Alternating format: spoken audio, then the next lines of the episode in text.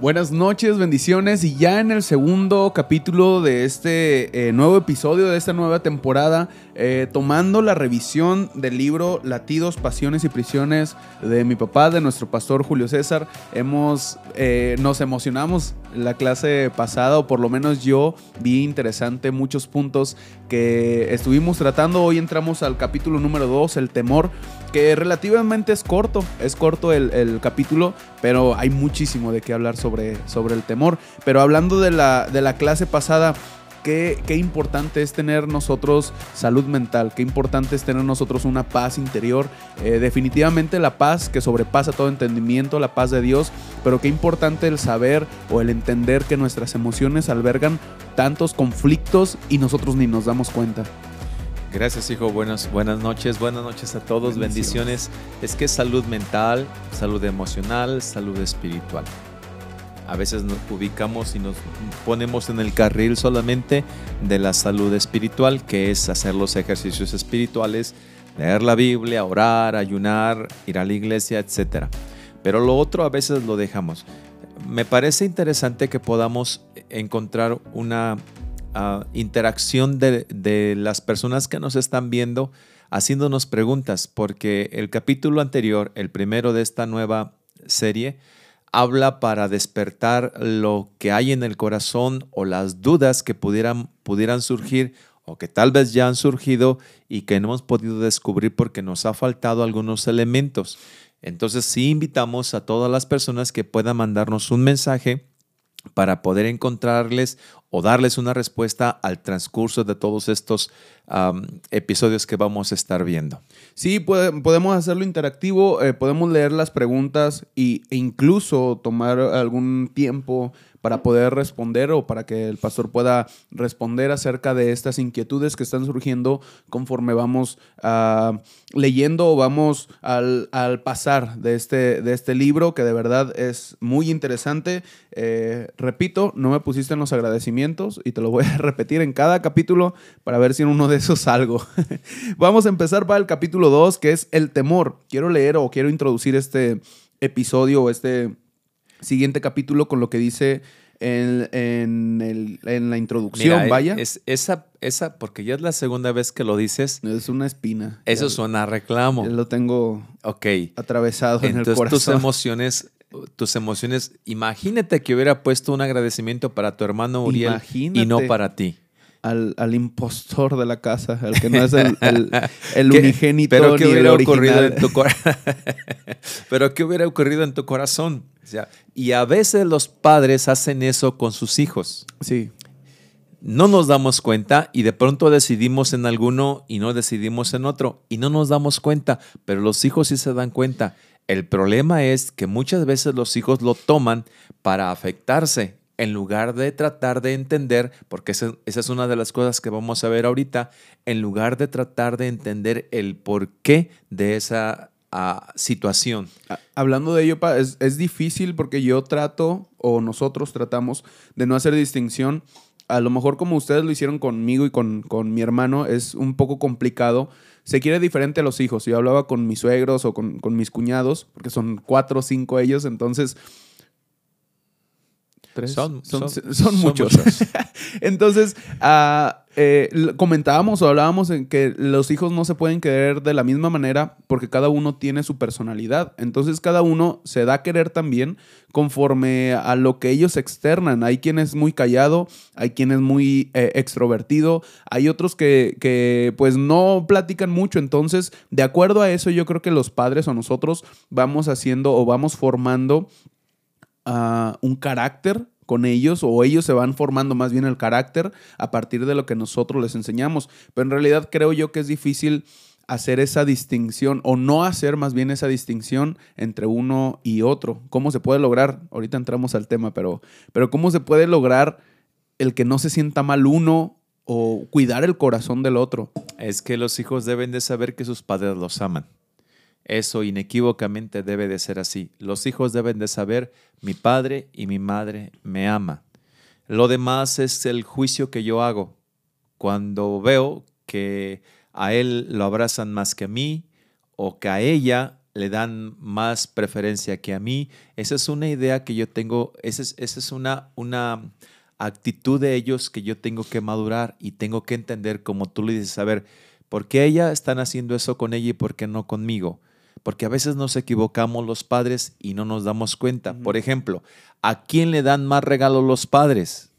¿A quién felicitan más? A los que se portan bien, a los que sacan buenas calificaciones, a los que los llenan de orgullo para que estén en la escuela y le den la boleta o el lugar, el premio del primer lugar. Entonces, los papás abrazan mucho, quieren mucho a los que los hacen sentir bien y a los que reprueban, que sacan malas notas, que no hacen bien las cosas en su escuela y, que les mandan reportes de que están haciendo las, eh, algunos ah, travesuras a ellos les gritan, los regañan, ¿y por qué tú? ¿Y por qué no hiciste? Y, y, al otro lo abrazan y, lo quieren. Además los comparan. Y luego los comparan y dicen, deberías de ser como tu hermano que saca excelentes notas. O sea, ese es uno de los errores que siempre estamos cometiendo los padres. Ahora, mis hijos están chicos. Uno tiene nueve años, si mal no recuerdo, y mi hija tiene doce, acaba de cumplir ellos ya están sintiendo, ya tienen sus emociones dañadas por esa distinción, que a lo mejor nosotros no nos damos cuenta, pero ellos sí lo ven de lejos y dicen, bueno, a mi hermano como, o mi hermana, como es la que más hace mal las cosas, más le ponen atención a veces, más que a mí que lo hago bien. Y en ocasiones también es ese, ese, esa es la otra parte. Le ponemos mucha atención a los que hacen mal las cosas y a los que hacen bien las cosas, pues, ah, está haciendo bien las cosas, déjalo. Y no les, no les damos la atención de vida como al que lo hace mal, ¿no? Bien, el podcast es de emociones. Sí. Nos metimos a la familia, pero es de emociones. Entonces esto va un poquito unido al tema para que ya te metas al tema, ¿no? Ok. Si no, nos vamos a pasar mucho tiempo aquí. Ok, ok. Pero bueno, nada más responde esa última pregunta. ¿Ya sus emociones ya están desde ese momento albergando sentimientos? Ya. Ya sienten y hay una reacción en su corazón. No te dice nada porque te quieren mucho. si es Jaciel, Jaciel no te dice nada porque te quiere mucho, pero ya está guardando algo. Y desde ahí empieza a, una, a tener una actitud de me hago un poquito más para atrás porque mi papá abraza más a mi hermana, por poner el ejemplo así. Y un poquito más para atrás y, y empiezan, empiezas tú indirectamente a formar un carácter introvertido en él. Porque a quien tú más prefieres es quien más va a hablar. A quien tú menos prefieres, por poner un ejemplo, es quien menos va a hablar. Entonces ya formas el carácter de introversión o de extroversión. De introversión en aquel a quien menos abrazas, a quien menos le dices te quiero. Entonces empiezas a hacer poquito a poquito atrás, atrás, atrás, atrás. Y a quien más hablas, a quien más le hablas y a quien más amas, más se acerca y más se acerca y habla más y habla más. Entonces, de esa manera ya empezamos a formar carácter de introvertido y carácter extrovertido. Y luego decimos, pero ¿por qué tú casi no hablas? Pues es que nunca le pusieron tanta atención para que casi no hablara. Nunca le abrazaron, le hicieron fiesta o, lo, eh, eh, le palmearon el hombro. Gracias, hijo, has hecho las cosas bien. Mira qué bien. Nunca lo hicieron o a lo mejor ni cuenta se dieron. Y ahora, pues es que él es así. Pues a lo mejor lo hicimos así. Y hay que, orar, sea así. Y hay que orar con ellos. Hay que enseñarles a limpiar su corazón desde chicos, porque llega la adolescencia y, explotan, ¿no? Llega la juventud, llegan los 18, 20 años y externan lo que les pasó, lo que les ocurrió. Es cuando yo les digo a las personas, muy bien, el que está en Cristo nueva criatura es, las cosas viejas pasaron. Ahora tienes, estás en Cristo, pero ya tienes una personalidad. Pero tienes la ventaja de que si estás en Cristo, tú puedes hacer modificaciones, ajustes en tu nueva personalidad. Tú eras de aquí, antes de aceptar a Cristo, de aquí hacia atrás, eras una persona. Pero de aquí en adelante, en Cristo Jesús, tú puedes hacer modificaciones en carácter, modificaciones en temperamento, modificaciones en costumbres y puedes llegar a tener una personalidad distinta, pero es lo que ningún o muchos no alcanzan a entender, es lo que muchos no alcanzan a entender, pueden ajustar y pueden crecer enormemente en Cristo, pero reciben a Cristo y siguen siendo los mismos, comportándose igual, hablando igual, quedándose atrás, ah, sin, sin externar las cosas. No, puedes cambiar tu personalidad. Tienes el poder de ser hecho hijo de Dios en el nuevo nacimiento. Y de esto yo enseño mucho en la congregación. Bueno, ya entramos a lo de las emociones del profeta Elías. Sí, tiene que ver, precisamente es esto. O, voy a leer esto, dice, el temor tiene un origen, una circunstancia y una reacción. Y esto puede marcar totalmente tu vida. Es, es la primera frase con la que inicias el capítulo número 2 y hablas al principio del profeta Elías, cómo él hizo grandes eh, proezas y al final terminó escondido o atemorizado. Cuéntanos ese, ese, o por lo menos qué fue lo que pudo ocurrir a través de, de su historia. Eh, las personas que nos ven y escuchan pueden encontrar la historia en el capítulo 18 del primer libro de Reyes, desde el versículo 1, y luego pasa al capítulo 19 y termina en el versículo 21 del capítulo 19. Ahí está toda la historia y está muy bonita. Ah, para ahorrar tiempo, es un reto que el profeta Elías hace a los profetas de Baal. Baal era un dios que adoraban quienes no eran uh, israelitas. Entonces, uh, hace un reto el profeta Elías y les dice, el verdadero Dios va a contestar desde el cielo con fuego. Hicieron un holocausto, un holocausto es matar un animal y que el fuego lo consuma completamente, enteramente, eso es un holocausto. Entonces, hicieron su, su, holocausto los profetas de Baal y hizo su holocausto el profeta Elías. Pasó el tiempo, llegaron los profetas de Baal, hicieron oración a su Dios, no contestó su Dios, pasó una hora, dos horas, tres horas, cuatro horas, llegó el profeta Elías y dijo, hablando irónicamente, yo creo que su Dios está dormido, está de paseo, está de viaje porque no les ha contestado. Y, y le dice, yo creo que ya es suficiente. Bueno, no tenían reloj, no, yo estoy volteando a ver mi muñeca. Yo creo que ya es suficiente tiempo. Y le dice el profeta Elías, ahora déjenme a mí. Prepara el sacrificio, el profeta Elías hace una oración muy, muy breve, una oración muy, muy breve que se encuentra en el versículo 37. Respóndeme Jehová, respóndeme para que conozca este pueblo que tú, oh Jehová, eres Dios y que tú vuelves el corazón de, y que tú vuelves a ti el corazón de ellos. Una oración que si, lo, si empiezas a sumar esta frase, son como siete segundos una oración de siete segundos y cayó fuego del cielo. Eh, aquí hay que entender que la oración tiene el poder no al estar orando una hora por una enfermedad. Si tú crees desde los primeros minutos, esa oración ya está. Ahora hay diferencia del clamar, del clamar a Dios en oración una vez y otra vez y otra vez. Pero alguien cree, por ejemplo, yo llego y oro por un enfermo y le digo, en el nombre de Jesús recibe la sanidad. Y abro mis ojos y abre los ojos la enferma y dice, ¿ya, pastor? ¿Ya? A veces creen que tengo que decir, Padre poderoso, Rey de los cielos y la tierra, Dios omnipotente, que tu gloria descienda en este momento y tardarme 20 minutos en la oración para que crean que la oración tiene poder.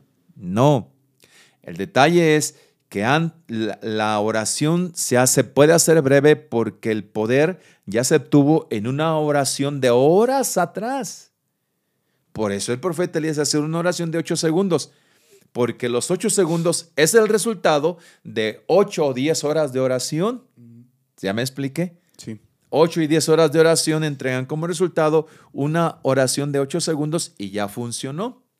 Cae fuego del cielo los profetas de Baal y los profetas de esos dioses uh, mueren. Y cuando Elías hace eso, la esposa de Acab, del rey Acab, que era Jezabel, dice, así me hagan los dioses si aún me añadan, si a esta hora el profeta Elías no queda como uno de los profetas al que, a los que él mató, le voy a cortar el cuello al profeta Elías. Cuando escucha eso el profeta Elías, escucha eso y sale huyendo. Sale huyendo el profeta Elías y es cuando, es cuando vemos la, las preguntas que surgen aquí. ¿Cómo es que un profeta poderoso de fe se llena de miedo y corre como un niño asustadizo después de haber logrado hacer que descienda fuego del cielo? Y después de matar 850 50. profetas falsos. Ajá. Uh -huh. ¿Cómo es que ahora, si tuvo fe para que bajara fuego del cielo, ahora no tiene fe para poder estar enfrente de una sola De mujer. una mujer. Ajá. De una sola mujer. Bueno, es que también contra una mujer es, es difícil estar enfrente de ella, tú sabes. No nos metamos en este tema, hijo. Tú sabes. Tenemos que llegar bien a casa y tienen que recibirnos bien. No nos metamos en ese tema. Pero observa, tenía miedo. Tenía miedo. Aquí es cuando tenemos que empezar a observar las cosas con mucho cuidado. Yo escribí cuatro cosas ahorita por, ah, en, el, en el transcurso del día. Las emociones se mueven por cuatro vías.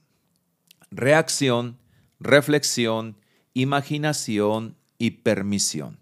Lo voy a anotar. Es, ¿eh? es lo que yo encontré y lo escribí en el transcurso del día. Las emociones se mueven por cuatro vías. Reacción, reflexión, imaginación y permisión. Porque estamos hablando de la reacción del profeta Elías, que él tuvo miedo, él tuvo mucho temor. Muy bien. La primera vía, la reacción. La reacción te empuja, es impulsiva. Esta fue la vía del profeta Elías. La segunda forma en la que se mueven las emociones es la vía de la reflexión. Ah, cuando alguien te ofende o cuando alguien te dice algo que te quiere llenar de miedo, tú reflexionas, ¿por qué debo de tener miedo? Debo de tener miedo porque esa mujer dice que me va a quitar la vida cuando Dios me apoyó y, bajó fuego del cielo. Entonces, estás reflexionando. La reflexión te ubica. La primera parte, la primera vía, la reflexión te empuja, como el profeta Elías salió corriendo. La segunda, la segunda vía, la reflexión te ubica. Tercer vía, la vía de la imaginación. La vía de la imaginación te hace soñar. Las emociones empiezan a entrar en la vía de la imaginación y te hacen soñar y sueñas muchas cosas que a veces te enganchan. Te enganchan a supuestos. Como, como cuando alguien está, está en la parte del frente en un lugar, en un evento, y él quiere o está buscando a una, está buscando a la otra persona porque eh, se le hace agradable y esa, esa muchacha es muy bonita y él ya está buscando estar más en relación con ella. Y él está en la parte de atrás, la tiene en la mente y voltea y choca la mirada de él con ella. Su imaginación dice, te está buscando. No es cierto, es chocaron la mirada porque ella está mirando a todo hacia el frente, pero él, su, su, imaginación ya lo lleva a soñar. Eso es lo que hacen las emociones. Okay. Cuarta vía, la permisión. ¿Qué es la permisión? Muy bien, las emociones entran en la vía de la permisión. Recibes y guardas, o recibes y te controlan porque tú alimentas lo que guardas. Aquí va. Yo recibo una palabra de, de, de, de temor, como, como el profeta Elías.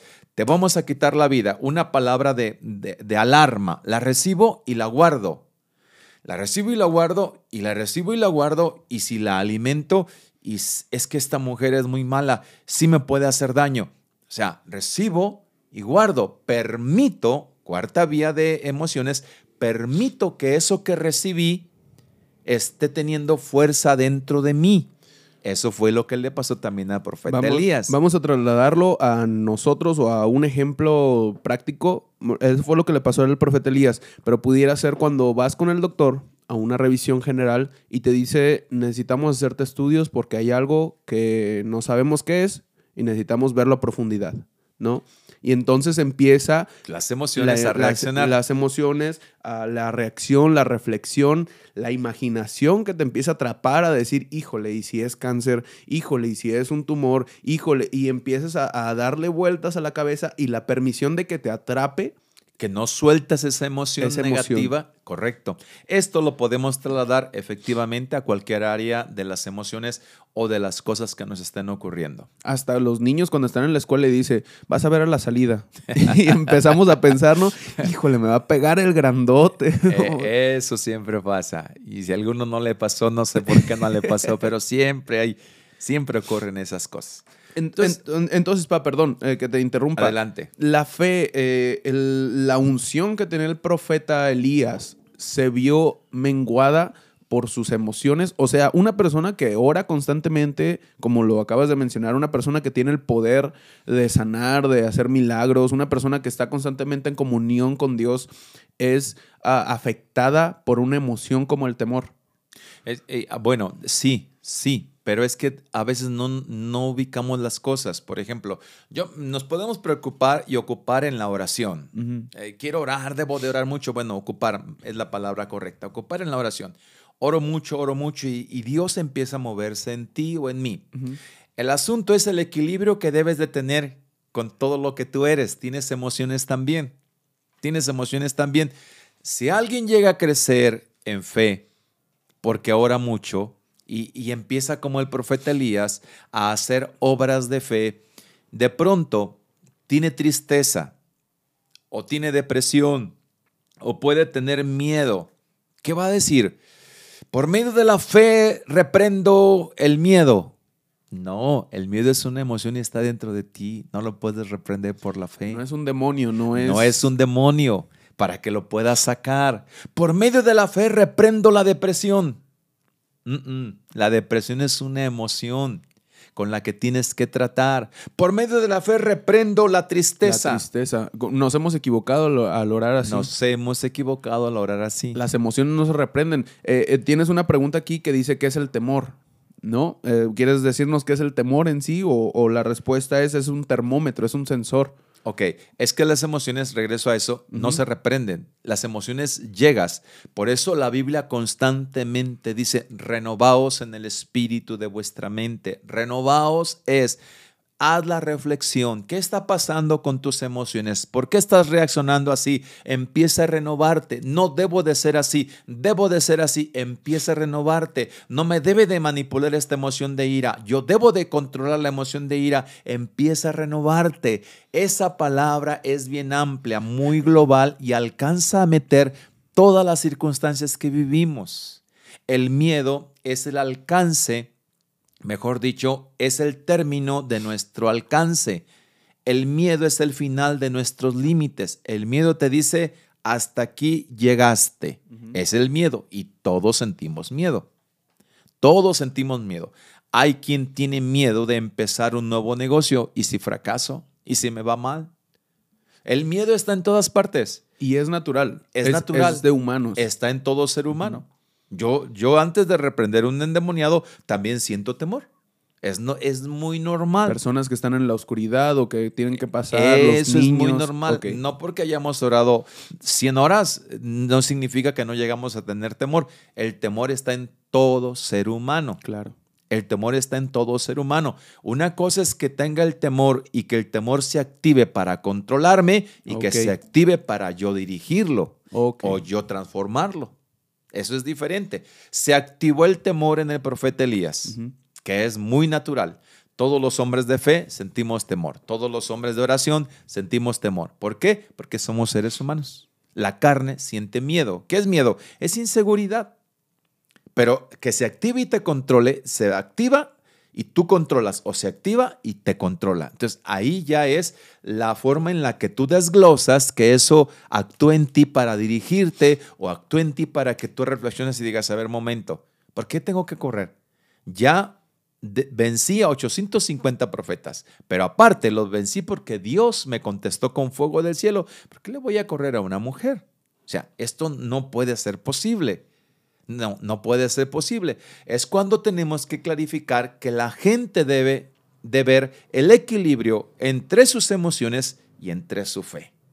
Entre su renovación espiritual para ver cómo se encuentra ubicado y entre la fe que tiene, porque muchas veces no entendemos. Muy bien, ¿la fe de dónde viene? ¿Viene de mí o viene de Dios? Viene de Dios. Sí.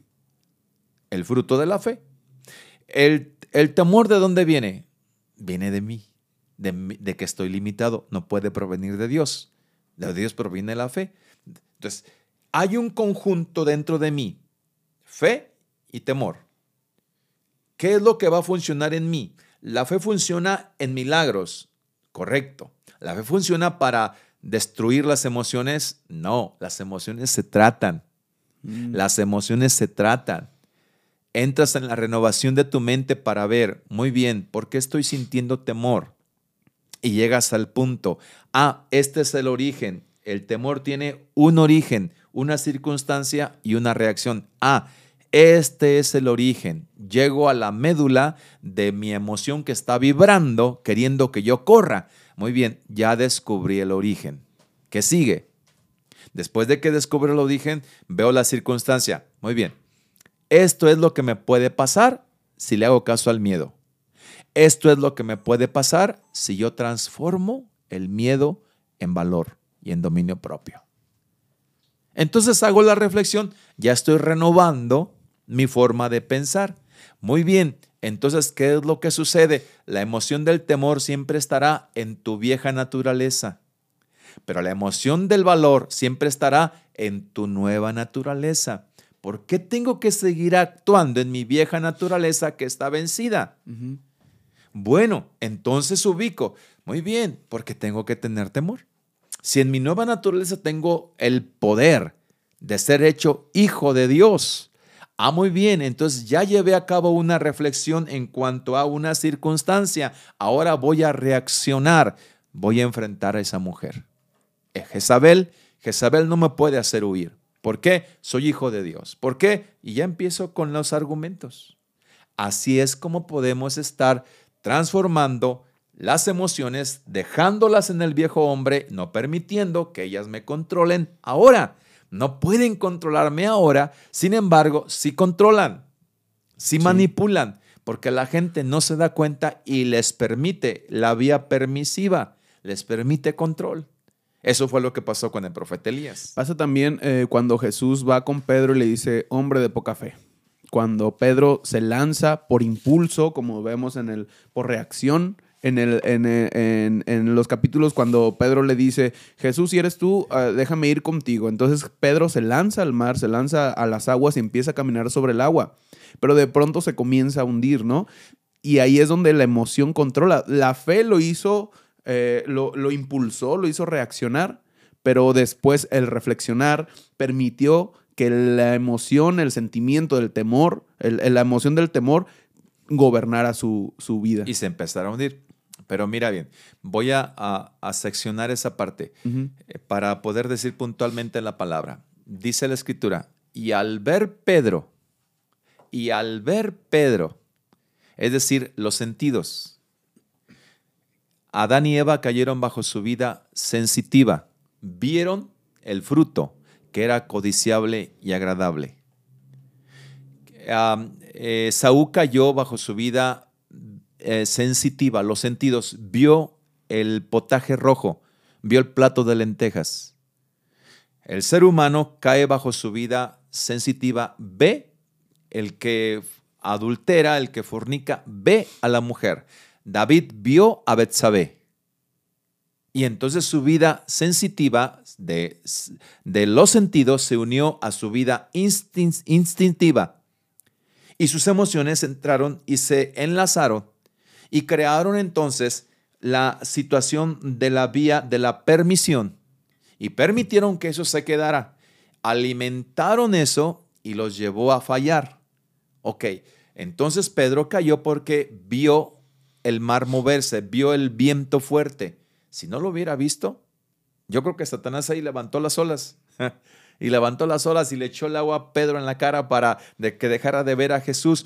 Eh, pero tenemos que ubicar bien cada parte que dice la escritura.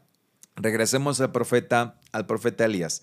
Cuando, cuando vemos la actitud del profeta Elías de miedo, entonces yo digo, ¿el miedo siempre me va a hacer perder?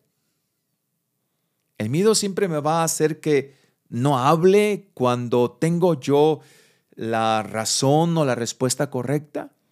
El miedo siempre me va a hacer que me quede callado. El miedo siempre va a hacer que no triunfe porque tengo temor de quedar en vergüenza y en ridículo delante de todos. El miedo es un factor determinante para dejar en la mediocridad a muchas personas.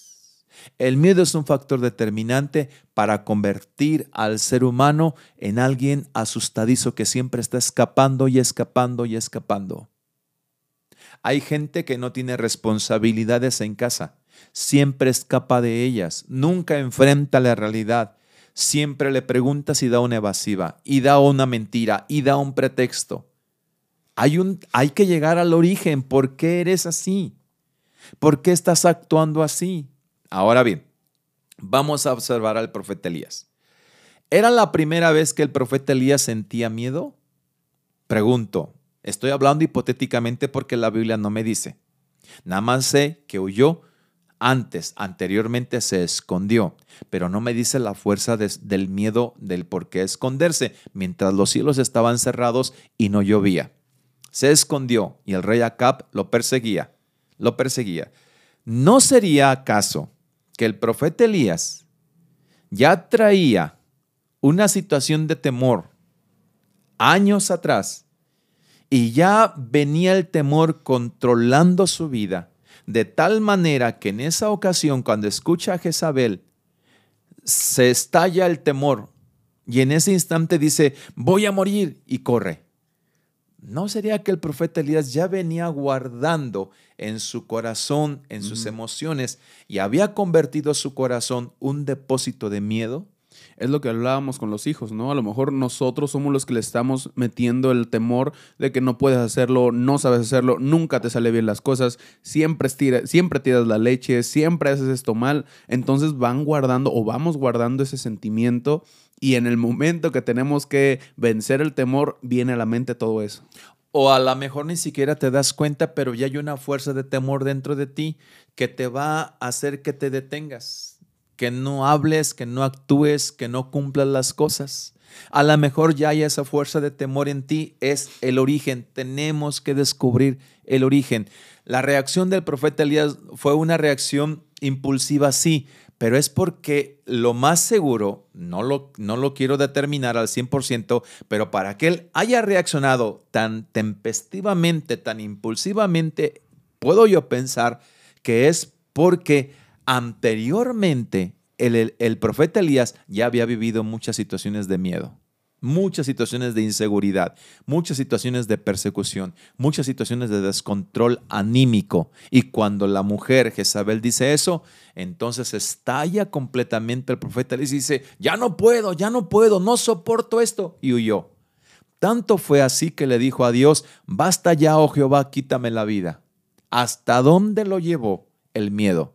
De decirle a Dios, basta ya, oh Jehová, quítame la vida. Huyó. Le dio tanto miedo que prefirió morirse. Estaba en una etapa mm, hasta probablemente de depresión, en la última etapa final en la de decir, ya no quiero vivir, ¿de qué sirve vivir? A ver, está diciendo de qué sirve vivir porque una mujer dijo, te voy a quitar la vida. Amenazó. Entonces parece que sí había en él un depósito grande de miedo, de persecución con anterioridad deben de revisar su vida. Acuérdense que sus reacciones es la radiografía de sus emociones. Sus reacciones es la radiografía de sus emociones. A lo que ustedes le tienen miedo ahorita, a lo que ustedes no pueden, lo que ustedes no pueden llevar a cabo ahorita tiene que ver con las cosas que en el pasado les han vencido tiene que ver con lo que en el pasado les controló y les manipuló. Entonces deben de observar el origen de las cosas porque probablemente se queden sin cumplir lo que pudieran ser en su persona como alcanzar cosas grandes, como llegar a tener negocios grandes, como poder cumplir el propósito de su vida porque en su pasado ustedes han permitido o tal vez ni siquiera se dieron cuenta que algo llegó a su corazón y hoy los están controlando y los están congelando y no pueden avanzar y están en la mediocridad y no llegan a cumplir las cosas. Hay que revisar el corazón. Sí, Spa, ya terminando ya este episodio o para concluir, antes de hacer una oración, te pregunto, eh, ¿cómo puedo hacer yo? Eh, tú hace, hace un momento hablabas de un texto, renovaos estar siempre renovando nuestra mente. ¿Cómo puedo hacer yo para no ser preso, para no caer en, esa emoción, en, esa, en ese sentimiento? Regresamos a los cuatro. Cuatro vías por las que las emociones se mueven. Reacción, reflexión, imaginación y permisión. La segunda, reflexión. Yo siempre les digo en la congregación, llega la noche, hagan un inventario de todo lo que les ocurrió en la noche. Todo lo que les ocurrió en la noche. Eh, eh, eh, de, de, todo lo que les ocurrió en el día, perdón, el inventario en la noche. Muy bien. ¿Con quién hablé? ¿Qué me dijo? ¿Qué palabras no me gustaron? ¿Qué palabras me hicieron sentir mal? ¿Qué actitudes me humillaron? Todo, todo, absolutamente. Hago una revisión de todo lo que me ocurrió en el día. A veces puede llegar la tarde, comenzó mi día muy temprano y llega la tarde y yo ando como cansado, como triste. Algo me estuvo pasando. Algo me pegó y mis emociones inmediatamente dan, dan un resultado las emociones. Tú sigues trabajando, pero tus emociones ya fueron afectadas por la mañana. Y por la tarde como que no tienes ganas de hacer nada, te sientes mal. Correcto. Revisa por la noche todo lo que te ocurrió, con quién estuviste, qué habló, qué hizo, para que te des cuenta si alguna de esas cosas afectó tu persona, tu iniciativa, tu voluntad para hacer las cosas, tu alegría y ya no te levantaste muy alegre y no terminas alegre el día. Entonces, haces la revisión de todo lo que te ocurrió durante el día y empiezas a escribir y a escribir y a escribir. Llámale a las cosas por su nombre. ¿Qué emoción fue? Esto lo voy a repetir más adelante, porque la Biblia me dice, hablando de crónicas, perdón, de, de, de Corintios, segunda de Corintios, dice, derribando argumentos y toda altivez que se levanta contra el conocimiento de Dios y llevando cautivo todo pensamiento a la obediencia a Cristo. Muy bien. Pregunta, todo pensamiento. ¿Qué pensamientos voy a llevar cautivo? Tienes que ponerles nombre. A estos pensamientos tienes que ponerles nombre. Si tú no le pones nombre, ¿cómo sabes qué fue? Ok, en la mañana, que me levanté muy contento, cuando platiqué con mi, esposa o con, uno, o con un amigo en el trabajo, ocurrió esta situación. Y me dijo, uy, te ves muy feliz, ¿verdad? Así estuvieras todos los días, ¿por qué no siempre estás así? Y ese primer encuentro te, te, te, quitó la, alegría y dices, pues es que, ¿por qué soy así, verdad? Y ya, empezó a ocurrir el día, por decir una palabra, pudiera haber sido algo más fuerte. Entonces, eso se quedó dentro de ti. Llevas cautivo todo argumento y lo que se levanta contra el conocimiento de Dios, lo que te afecta, tiene un nombre. ¿Por qué te dijo así eso? Ponle un nombre. Te rechazó. No le agradaste en ese momento. Ok, sentí rechazo. Y mi rechazo, cuando llega la noche, ya llegué triste, ya no llegué con la misma alegría. Sí. Así es, debes de ponerle nombre a todas las cosas que te pasan. Todo lo que te ocurre, todo lo que sentiste, sentí tristeza cuando me dijo, ¿por qué eres así? ¿Y por qué te portas así? Ok. Sentí dolor cuando alguien habló mal de mí. Correcto. Llega la noche y lo haces, lo escribes y después oras a Dios. Hay un efecto de todo eso en tu persona. Se guardó en tus emociones. En el nombre de Jesús, Padre Celestial, más adelante voy a enseñar otra oración, pero por ahorita, en el nombre de Jesús, Padre Celestial, la molestia que sentí, el rechazo que sentí, el dolor que sentí cuando mi esposa, cuando mi amigo dijo esto, lo suelto de mi corazón. No quiero que esto me controle. No quiero que esto permanezca en mí. En el nombre de Jesús, lo suelto de mi vida. Padre Celestial, si estoy soltando la tristeza, yo deseo que la alegría esté en mí, no la tristeza. Señor Dios, activo el fruto del Espíritu Santo que es el gozo. El gozo está en ti, solo tienes que activarlo. Activo el fruto del Espíritu Santo que es el gozo. Que fluye Espíritu Santo tu alegría en mi vida y suficiente. Y así lo haces con todas las cosas.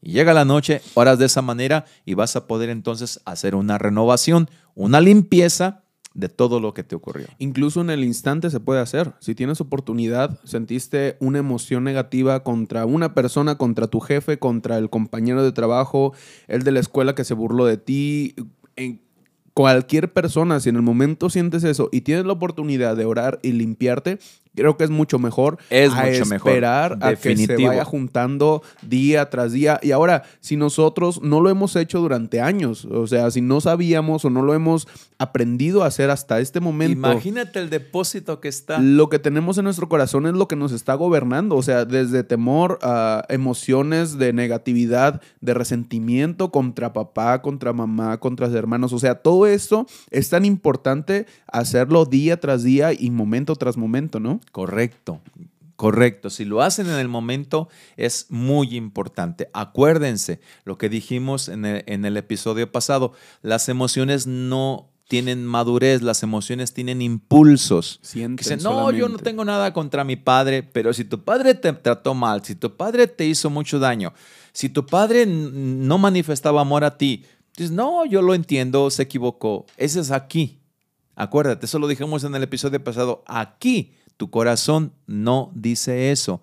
Necesitas entonces, lo refiero porque si dice, todo lo que traemos por años, pues sí. Y eso es lo que te convierte en alguien con amargura, con resentimiento, que criticas, que juzgas a las personas, porque es la consecuencia de una emoción dañada. Correcto, papá. Pues estamos terminando ya el tiempo, se nos, se nos fue como siempre y, y muy productivamente o con mucho conocimiento o aprendizaje. Vamos a orar. ¿Te parece si oramos, nos guías en una oración para poder, ah, pues, que Dios nos ayude para entender o para ah, limpiar nuestro corazón día tras día? Te damos muchas gracias por la oportunidad que nos das al encontrar en tu palabra gráficamente, de forma, Señor Dios, de lecciones de vida que tú nos entregas, para poder comprender qué ocurrió con el profeta Elías y que no nos debe ocurrir a nosotros. Gracias, Señor, porque tú nos muestras el crecimiento y la caída, el avance y el retroceso, para que nos ubiquemos para que mantengamos un equilibrio entre la fe y las emociones, para que podamos ponerle atención al corazón y saber cómo se encuentra en este momento mi corazón, cómo están mis emociones. Dios, hoy te presento a tus hijos. Padre, en tu palabra dice, mi pueblo pereció, murió porque le faltó conocimiento. Y muchas veces nos falta este conocimiento para poder entender cómo no ser vencidos, manipulados, gobernados por las emociones. Emociones negativas que nos tiran, Señor Dios, a la tristeza, a la depresión. Emociones negativas que nos quitan la estima propia, Dios mío. Gracias porque estamos encontrando el conocimiento para poder tomar nuestro lugar, mantener un equilibrio y superar todas las cosas en el corazón. Bendice a tu iglesia que va camino, Señor Dios, a encontrar una luz que pueda, Padre, guiarle en todo este laberinto emocional que muchas veces ni siquiera sabemos en dónde nos encontramos. Los pongo en tus manos y tú, Espíritu Santo, que vienes a guiarnos a la verdad y a la justicia, lleva a cabo tu obra, tu poderosa obra en tus hijos, Señor Dios, para que ellos puedan, Padre mío, ser libres de la cautividad de una situación emocional negativa que hace años les ha ocurrido. Bendícelos, Padre, por Cristo Jesús. Amén. Amén. Amén. Papá, hace tiempo tú nos enseñaste esto o nos has, has, eh, mencionado que tenemos que limpiar nuestro corazón, nuestras emociones. Yo cuando voy con mis hijos a la escuela, procuro que ellos repitan la oración de limpiar su corazón. Escuchamos, ¿no? Como eh, alguien se rió, hicieron un comentario que a lo mejor ellos lo tomaron como niños, ¿no? o sea, no, no hubo eh, alguna trascendencia, vamos a decirlo así, en su vida por el momento, pero sus emociones sintieron. Entonces, yo cada vez o cada tercer día, cada cuarto día que vamos a la escuela o cada diario, este, estoy orando por sus emociones y ellos les estoy llevando a orar por las emociones. Podemos hacer esto, ¿verdad? Es importante. Para que ellos durante el día, bueno, ya tengan como el corazón más descargado, su vida más, más limpia. Porque ellos ni siquiera se dan cuenta de, de qué es lo que está ocurriendo dentro de su ser. Así es, y nosotros ya pues grandes ya sabemos qué es lo que hay dentro de nuestro corazón. Solamente como dice, eh, dijo el pastor, hay que llamarlo por su nombre, hay que identificarlo y poderlo limpiar para que no esté eh, pues estorbando en nuestra, en nuestra vida. Así es. Hemos terminado este segundo capítulo, este segundo episodio, Episodio. de Latidos, Pasiones y Prisiones. Dios les bendiga. Muchas gracias por estar aquí. Nuevamente, gracias, papá. Y pues nos vemos a la próxima semana. Bendiciones y hagan preguntas, láncenos preguntas por favor.